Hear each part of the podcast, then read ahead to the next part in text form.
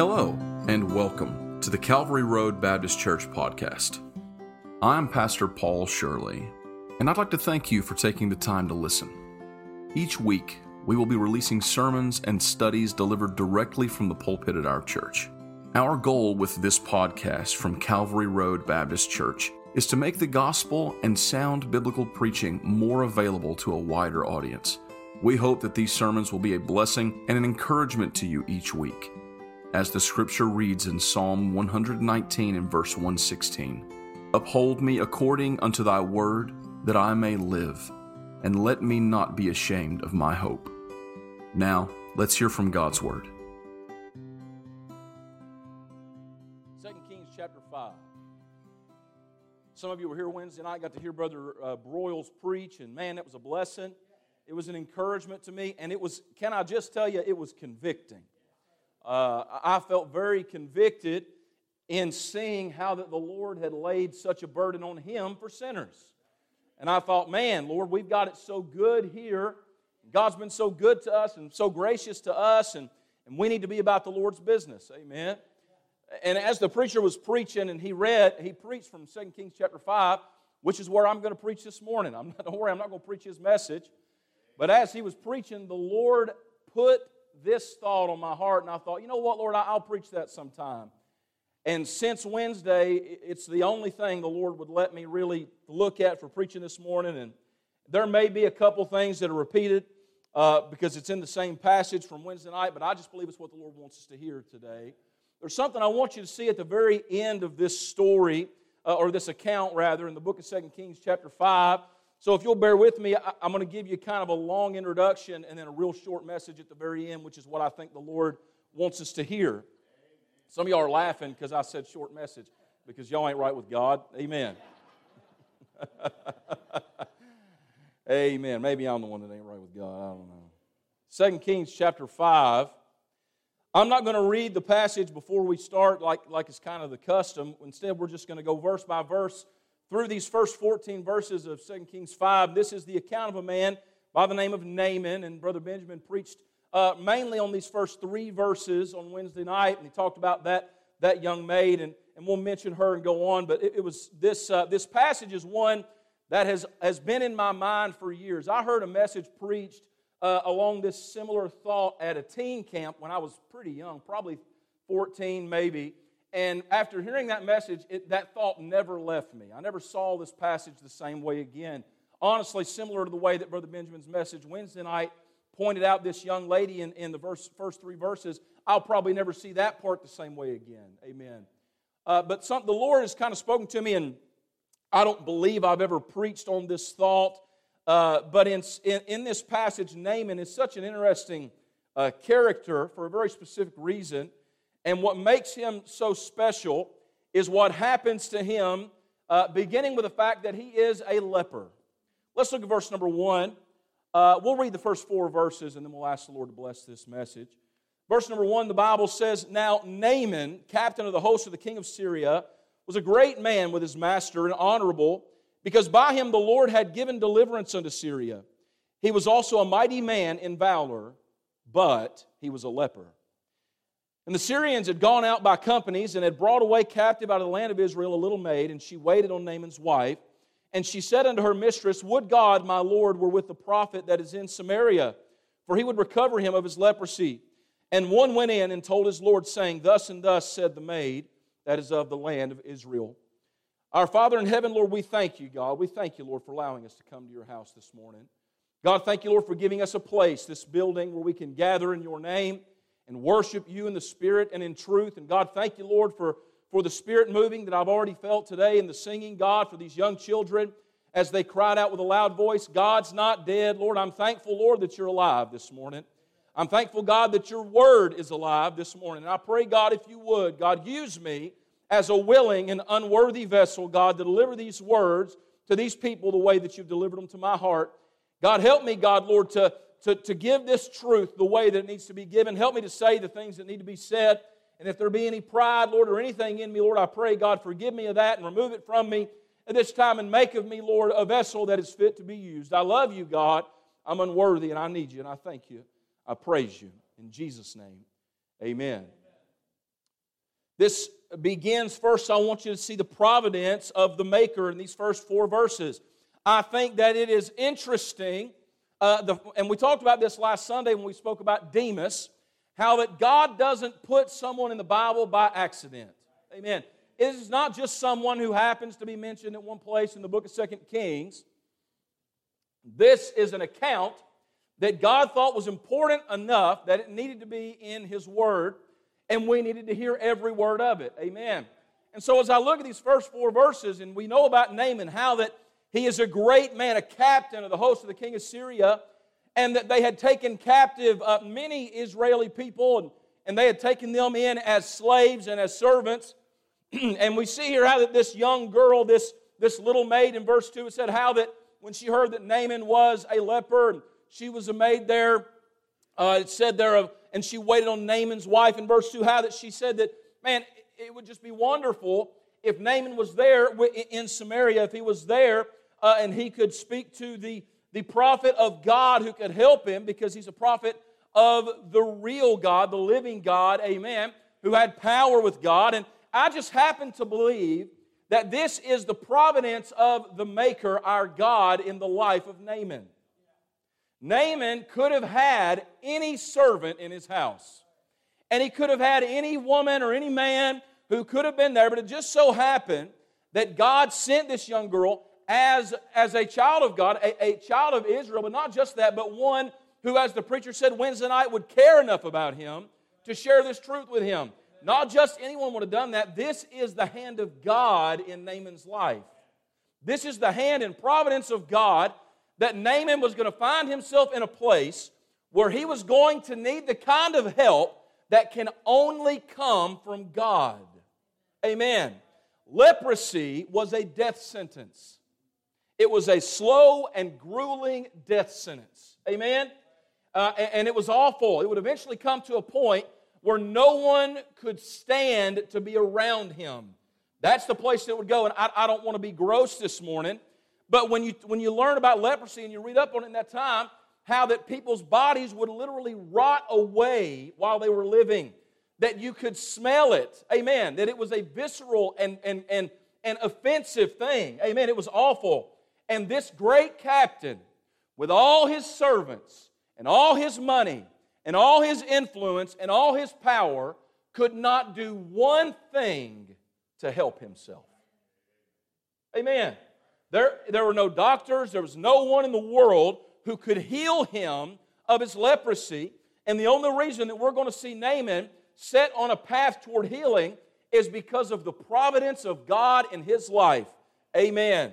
Then we see the payment that was made. In verse number five, we know that the servant, the young girl said that, and then one went and told Naaman, told him that, the, that the, what the maid had said. So then the king of Syria, he gets word of what's been said. And in verse number five, he said, Go to, go, and I will send a letter unto the king of Israel. And he departed and took with him ten talents of silver, six thousand pieces of gold, and ten changes of raiment.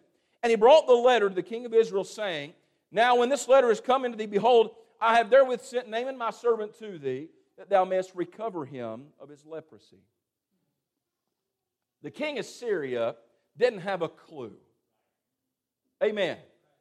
To him, everything works a specific way, and it shows in how he sets about trying to help Naaman with his gold and his silver and his gifts, because that's all he's got. All he's got is the wealth of this world they don't have anything else to offer Naaman, and they don't have anything else to offer the people of Israel. So he sends a, a servant down to the king of Israel with a letter and with basically the equivalent of somewhere around $20,000. That's a hefty sum. He obviously thought a lot of Naaman. Can we agree? Amen. If he was going to send somewhere close to $20,000 in, in wealth to just try and get this king to help Naaman. I guess he thought maybe that this man of God was one of the king of Israel's like one of his mages, you know, just some, some soothsayer, some magician, kind of like they had over in Egypt when you read the account of Moses when he went to Pharaoh and he called forth all the, the court magicians and this, oh, this, this holy man who, who's probably in the employ of the king and the king can order it to be done. And, and so I just, what I really need to do is I need to get the approval of man. Amen. And that that'll help him. So he sent this money, and we see the payment that was made sent down to him just to get Naaman help. You know what this reminds me of? We're just talking about how there's nothing Naaman could do to help himself. And uh, Naaman could not do a single thing to heal himself, nothing he could do. And so what he had to do was, he went to the king, and the king said, Well, I'll just buy it. It reminds me of that woman who had the issue of blood there in the New Testament, and it said that she had spent all she had trying to find anyone who could help her. Well, here's this king, and he is throwing money, just trying to find help for Naaman. We see the paranoia of Israel's monarch in verse number seven. He gets the letter and he gets all this money. Amen. And it came to pass when the king of Israel had read the letter that he rent his clothes. Now, y'all, y'all know what that act of rending your clothes was in the culture of the children of Israel, right? It was, a, it was an act of outrage, of despair, an act of just, just utter, utter loss and, and confusion, and just, oh God. That was the act of rending your clothes. Joshua and Caleb rent their clothes when the 10 12s convinced the children of Israel, the 10 of the 12 spies convinced them not to go into the promised land there at Kadesh Barnea. They rent their clothes in outrage that, oh God, how could they do this? And how can we turn from God? That's how this king reacts when he gets this letter from the king of Syria. Oh, that seems weird. Have a letter, $20,000 and 10 changes of clothes. Rips his clothes. He's just distraught, paranoid, terrified. And he says, Oh, am I God to kill and make alive? That this man doth send unto me to recover a man of his leprosy? Wherefore consider, I pray you, and see how he seeketh a quarrel against me. You know what he thought? This is some kind of trick. Is some kind of trick. It's telling that nobody in leadership has a spiritual bone in their body. Nobody in leadership thinks wants to pray or to seek God's help. We don't see the king go and find Elisha and say, Would you consider helping this man this man is hurt. No, he, oh, this king, he, he's coming to get me. And yes, can we just agree? Syria was an enemy to Israel. They've got, they've got people from their kingdom in their service that they've captured and taken home, and, and they're going to war against them again in the next chapter. Things are going to be happening all the time. But here comes this king, and he says, Here's 20,000 gold. So I can't fault the man for thinking, These are my enemies. But he should have, at least for a second, thought, maybe this guy just needs help. I don't know. But he's paranoid and we see the plan that was meted. So Naaman came in verse 9 with this, or I'm sorry, let me, let me back up. The prudence of God's man in verse 8. I want you to see that. It was so when Elisha, the man of God, had heard the king of Israel rent his clothes, that he sent to the king, saying, Wherefore hast thou rent thy clothes? Why are you losing your mind right now? Why, why are you going crazy and freaking out? What you need to do is calm down. And he said to the king, saying, Wherefore hast thou rent thy clothes? Let him come now to me, and he shall know that there's a prophet in Israel. Here's what Elisha said This is an opportunity for God to show our enemies that there's a prophet in Israel, that God's with us. Amen? Now, some might would say, well, why did he point out that there was a prophet? Shouldn't he have just said there's a God? Well, amen. But the presence of a prophet in Israel meant that God was in a time of helping Israel supernaturally. There were times when there was no true prophet in Israel, and God was just letting them fend for themselves because of their sin. Amen. They would rebel against God, and there was times God would just let them go, and He would let judgment fall on them. And then there were times when He would send prophets to do great and mighty works to turn Israel back toward Him and, and to show Israel that their God was moving on their behalf. And here's what Elisha said Let's show them that our God is real and that He's got, he's got our back. Amen? And that God can do miraculous things. That was his prudence, his wisdom. And he knew that, and thank goodness, what, a, what an image that cooler heads prevail. Here's this king. He's getting all. He's about to get all the leaders together and start figuring out what do y'all think about this letter? What do you think this means something? Does that mean something? He's practically a conspiracy theorist right now think, I mean, he's just looking for something in every dot and every line. And here comes Elisha. He says, Calm down. Our God is about to do something. Haven't you, th- haven't you thought of that? Send him to me. Then we see the plan was meted. Naaman comes to Elisha in verse number 9. So Naaman came with his horses and with his chariot and stood at the door of the house of Elisha. And Elisha sent a messenger unto him, saying, Go, Wash in Jordan seven times, and thy flesh shall come again to thee, and thou shalt be clean.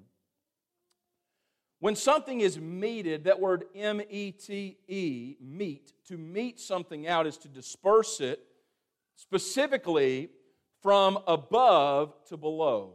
The implication is almost the way that, that a master would feed his dogs. Amen? You're meting out what is necessary and what's needed to those who need it. Amen? And here comes Naaman, captain of the hosts of Syria, a right hand man to the king of Syria, a, a man of honor. Amen. That people knew his name. Amen. People knew who he was. And, and, he, and he comes rolling up to Elisha's house.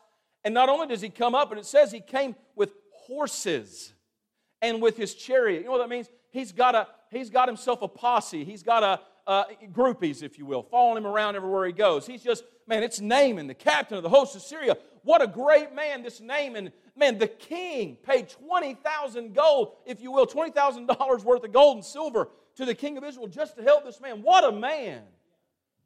He comes to the door and he's standing there. I imagine he's arrayed in all of his armor or whatever attire he would generally wear as a captain of the host of Syria.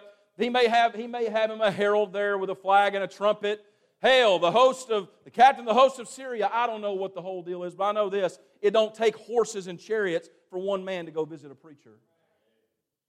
Here he comes, knocks at the door of Elisha. He's come, says to at the stood at the door of the house of Elisha. And Elisha sent a messenger out. Didn't even come to the door. Amen. And he meted some instructions. Ah, you need healing? Okay, go. Uh, Elisha said, Go to the river, the Jordan River, the brown, muddy one. Wash seven times, and when you do, you'll be clean. As you might expect, Naaman wasn't super pleased with that. In verse number 11, it said Naaman was wroth. That means he was angry. And not just angry, but mad enough to do something about it. Amen? I mean, angry and he went away and said, Behold, I thought he will surely come out to me and stand and call on the name of the Lord his God and strike his hand over the place and recover the leper. Are not Abana and Pharpar rivers of Damascus better than all the waters of Israel? May I not wash in them and be clean? And so he turned and went away, it says, in a rage. And we see that the prophet was mistrusted by Naaman. Naaman takes umbrage with the fact that this Israelite dog would, stooped as low as to treat him as he was not worthy of his respect. He said, Are not the waters, these other rivers, so much better than these nasty waters in all of Israel?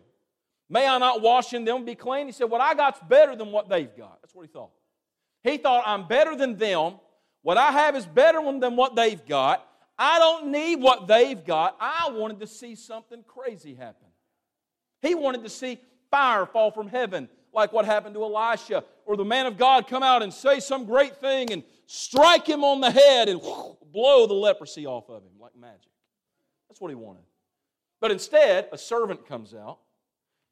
Uh, go to the river down there of Jordan, wash seven times, you'll be clean. That just almost sounds dumb, doesn't it? I bathed yesterday. That's not going to help anything.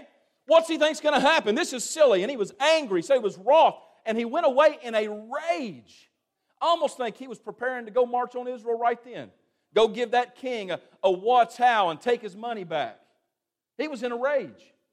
But again, again, we see the lesson. This ain't the message, but again, we see that cooler heads prevail in the next verse, verse number 13, the servants came near and spake unto him and said, My father, if the prophet bid thee to do some great thing, wouldst thou not have done it?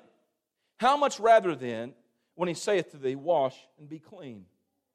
Isn't it nice how God, in his providence, has surrounded Naaman with the right people? Let me submit this to you. If it were not for the little maid and the servants around Naaman, he'd have died a leper. God put the right people in the right place to speak to him when his head was too hot and his brain was too dull, to rein him in. Amen. You better be glad God puts people in your life like that too, who are there when you want to act like a fool and you want to fly off the handle and you want to go this way and you want to throw up your hands and rent your clothes, to step in and say, Hold on, let's think about this. Our God is a big God. And if this man had come out and told you to do some great, crazy, weird, you know, go up here and, and, and go get a, a, hundred, a hundred turtle doves and, and 10 sheep and, and 15 goats, and we're going to sacrifice them, and, and then we're going to do all this stuff, and we're going to journey to a far foreign land, and we're going to climb to the highest mountain, and we're going to wait for thunder to strike on this rock, and then we're going to pray. He just said, Oh, yeah, let's do it.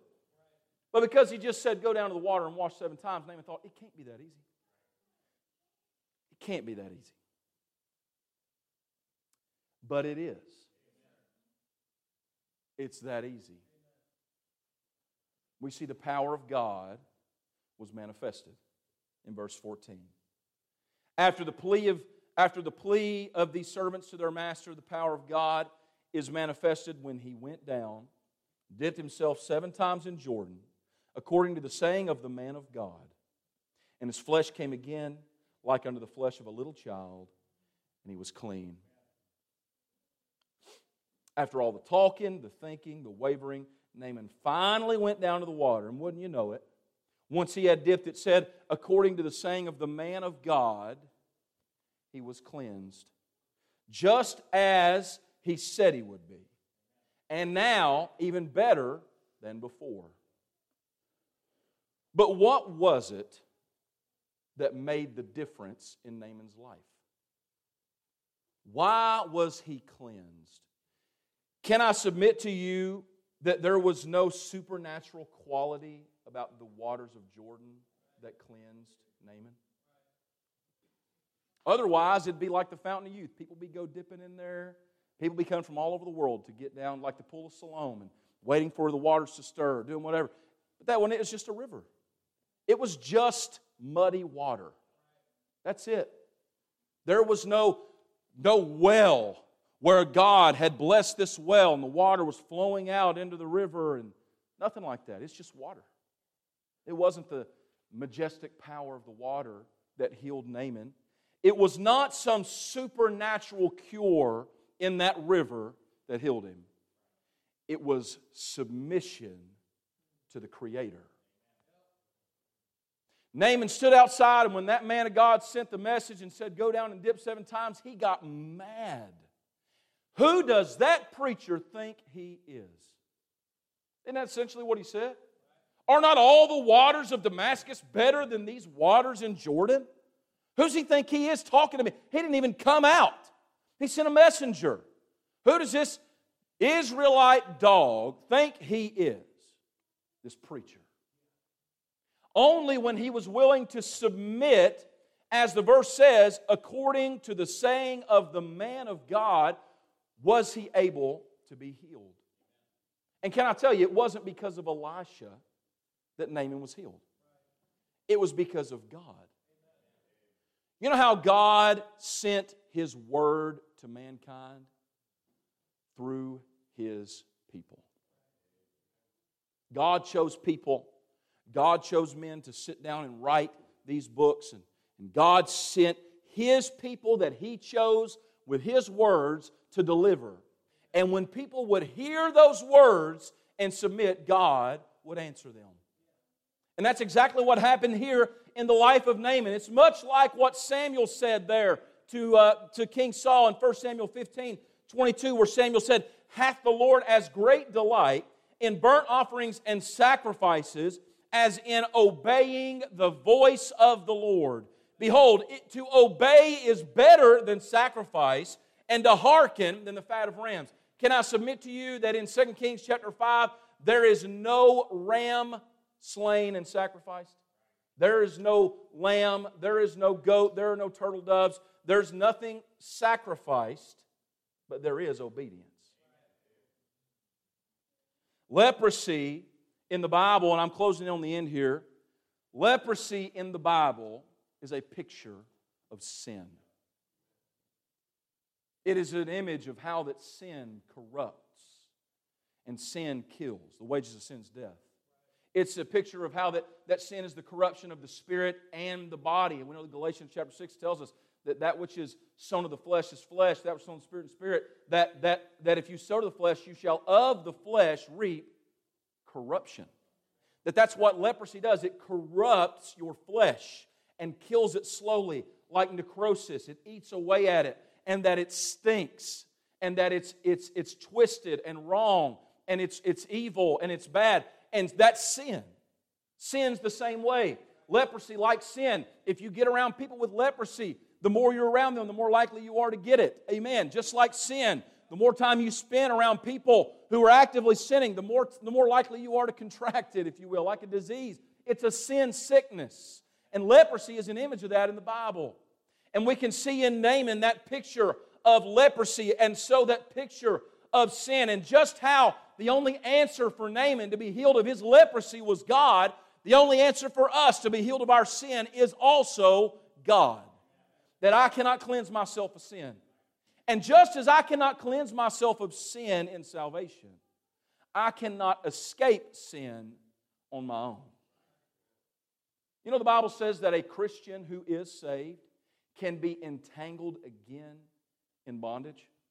That's what Paul said in the book of Galatians, chapter 5. Stand fast, therefore, in the liberty wherewith Christ has made us free, and be not entangled again with the yoke of bondage. Bondage is something that a Christian can put themselves back in and sin is a captive. You better believe it. It is sin, and its, very, in its very nature is addictive. It has an addictive quality. In fact, many of the things in life that are addictive, I believe the reason many of them are, you say, well, you know, drugs, it's, it's a chemical addiction. Okay, well, what about gambling? You ever know anyone who had an addiction to gambling or heard of people? Well, there's no chemical quality in cards and in slot machines. You say, well, it's, it's in your mind. Yeah, that's sin. Sin's addictive. The more you do it, the more you want to. Y'all okay? The more you look at things you ought not look at, the more you want to. The more talk away you shouldn't talk, the more you want to. The more you go places you shouldn't go, do things you shouldn't do, the more your body will want to do it because sin is addictive. It pulls and claws. It sets in and it spreads like leprosy. I find oftentimes, especially in my younger years, working with teenagers, sometimes in teens and young adults and, and, and, older adults, all of us, we get to places in our life sometime where we allow sin to come back into our lives and get its hooks in us. Coming to church on Sunday, coming to church on Wednesday, going to Sunday school, but you just kind of get around it a little too much and toy with it a little too much, and before you know it, you've got sin in your life. You haven't just made a mistake here or failed God there, but you have allowed active sin to come into your life and you've contracted a disease, is what you've done. Now, you think you're fine, you think you'll be all right, but the longer you go without treating it, the worse it's going to get. And before you know it, we're like Naaman. We're eat up with disease. And I've seen young people and I've seen adults, I've seen them come to the altar and get down and pray. God, forgive me, Lord, I don't want to do that anymore. And then get up, go out there, last a day or two, go right back to the same sin. Have you? You ever seen that? You ever experienced that in your own life? I want to get right. I want to get clean of this sin. I want to do it, but I tried and it just didn't work. I tried it and it just didn't work. Well, there's something that I believe that the Bible is showing us in the account of Naaman, and I want to encourage you today. If you've got sin in your life, you got something in your life you've struggled with, and something that's beating you down and bearing you down, and you've tried to come up here and, like Brother Matt preached at at our revival last uh, earlier this year, he talked about putting it and pouring out on the altar and all those things that we need to just get it out. And you've come and you tried to do that, and you get up and you go back out, and the devil comes back at you, and you just didn't quite get it out. Well, let me encourage you this morning. Try it again. Try it again. And then if it don't work this time, try it again. And then if it don't work the next time, try it again. Because what we see about Naaman, one of the things we see about Naaman, let me give you three quick little things, is we see that the answer is plainer than we think. Naaman thought some crazy big thing was going to happen, that it was like lightning was going to strike down out of heaven and blow the sickness off of him, but it turned out it was a very simple thing he had to do. He had to go down to the water and dip seven times. Amen. And we know in the Bible that seven is the number of completion. You know what that means? He had to go and dip until it was done. Amen. He had to keep going until it was done. That the answer is plainer than we think it's going to be. You say, Brother Paul, I've, I, have tried to quit looking at those things, and I've tried to quit going back to that, and I've tried to quit doing this, and I've tried to get right. Well, let me ask you this Have you tried Psalm 119, 9 through 12? Psalm 119, 9 says this Wherewithal shall a young man cleanse his way? By taking heed thereto according to thy word. With my whole heart have I sought thee. Oh, let me not wander from thy commandments. Look at verse 11. Thy word have I hid in mine heart, that I might not sin against thee. Blessed art thou, O Lord. Teach me thy statutes. What is the psalmist saving, saying in this passage from Psalm 119?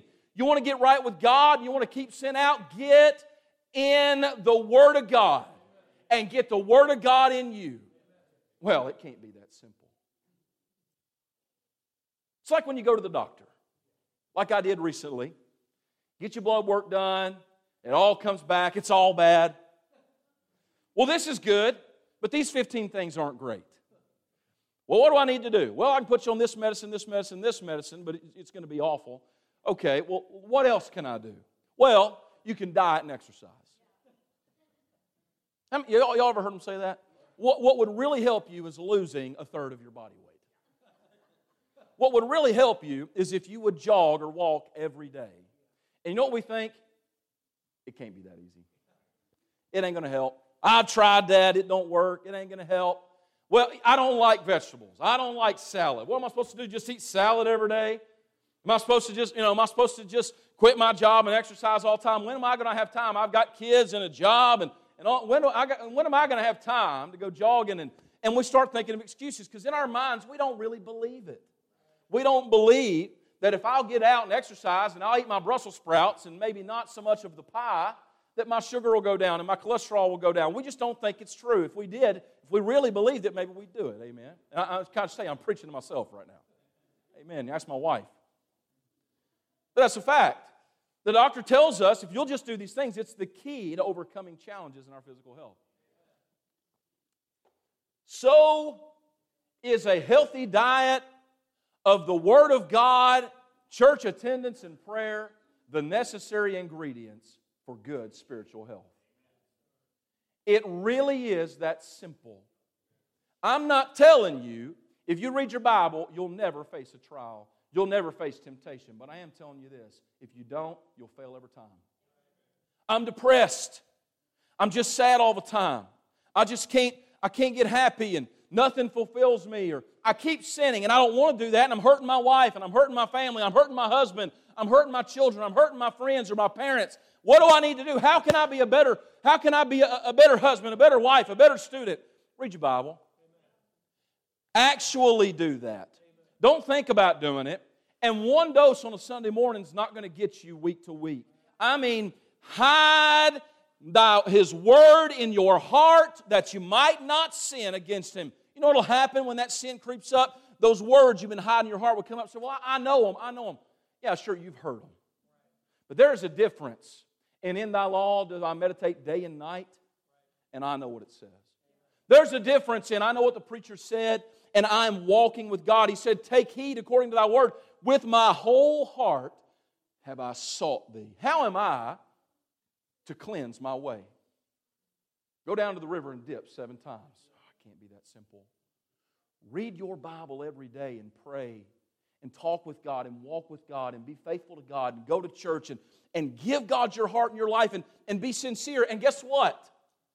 If it don't work in a week, try again. The answer is plainer than we think. The answer is powerful to transform us.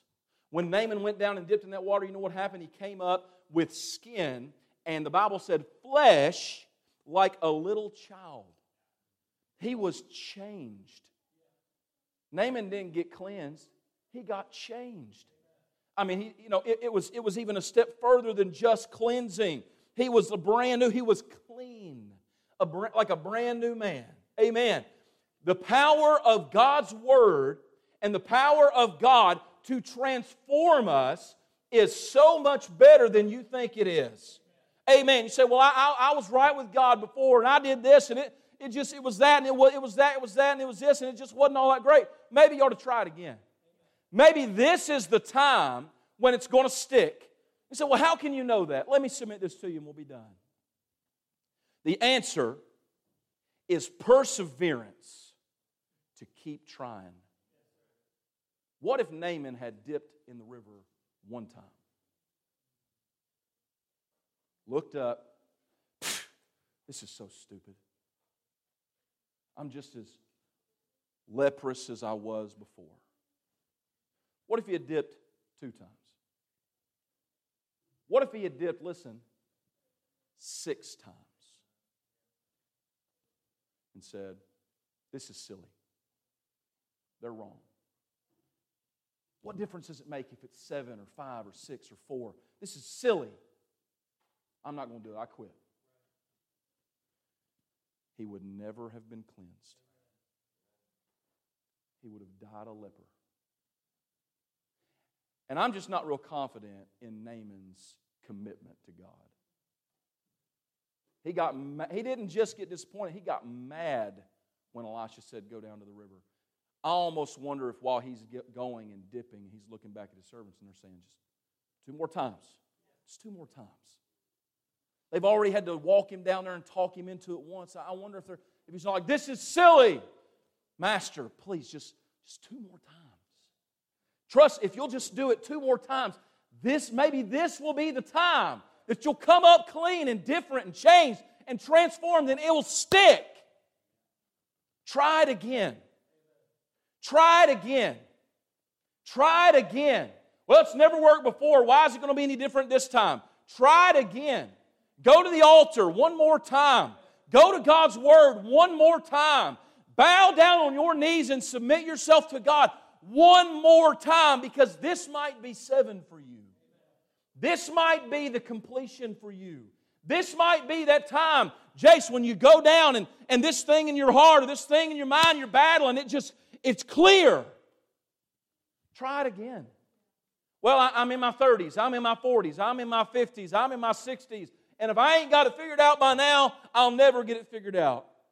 Proverbs 24 16 said, A just man falleth seven times and riseth up again. Don't quit trying. I've tried and tried and tried. Try again. Try again.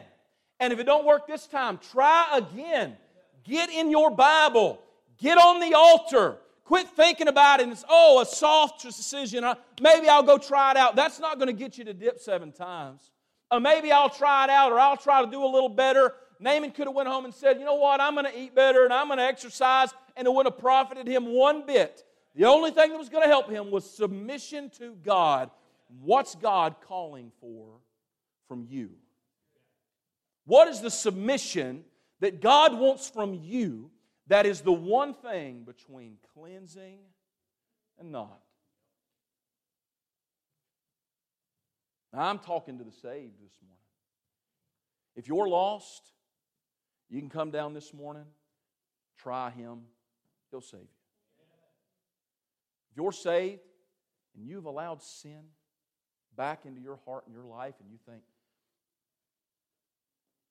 uh, there's no point in trying. Let me submit to you. Try it again. Don't stop trying till you come up clean. Dip again in the water of the Word of God. Kneel yourself down and submit. It was not sacrifice that cleansed Naaman, it was submission. Let's all stand.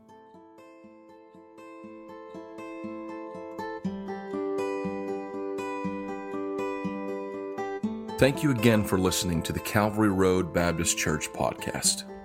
If you would like to learn more about our church in Shepherdsville, Kentucky, You can find the link to our website in the show notes to www.calvaryroadbaptistchurch.com. We're so thankful that you've taken the time to listen to today's sermon, and we hope that the Lord will use it to edify you in the faith. If you'd like to help spread the word about this podcast, you can do so by leaving us a five star review on iTunes or wherever you get your podcasts, or by telling a friend. Thank you again, and have a blessed day in the Lord.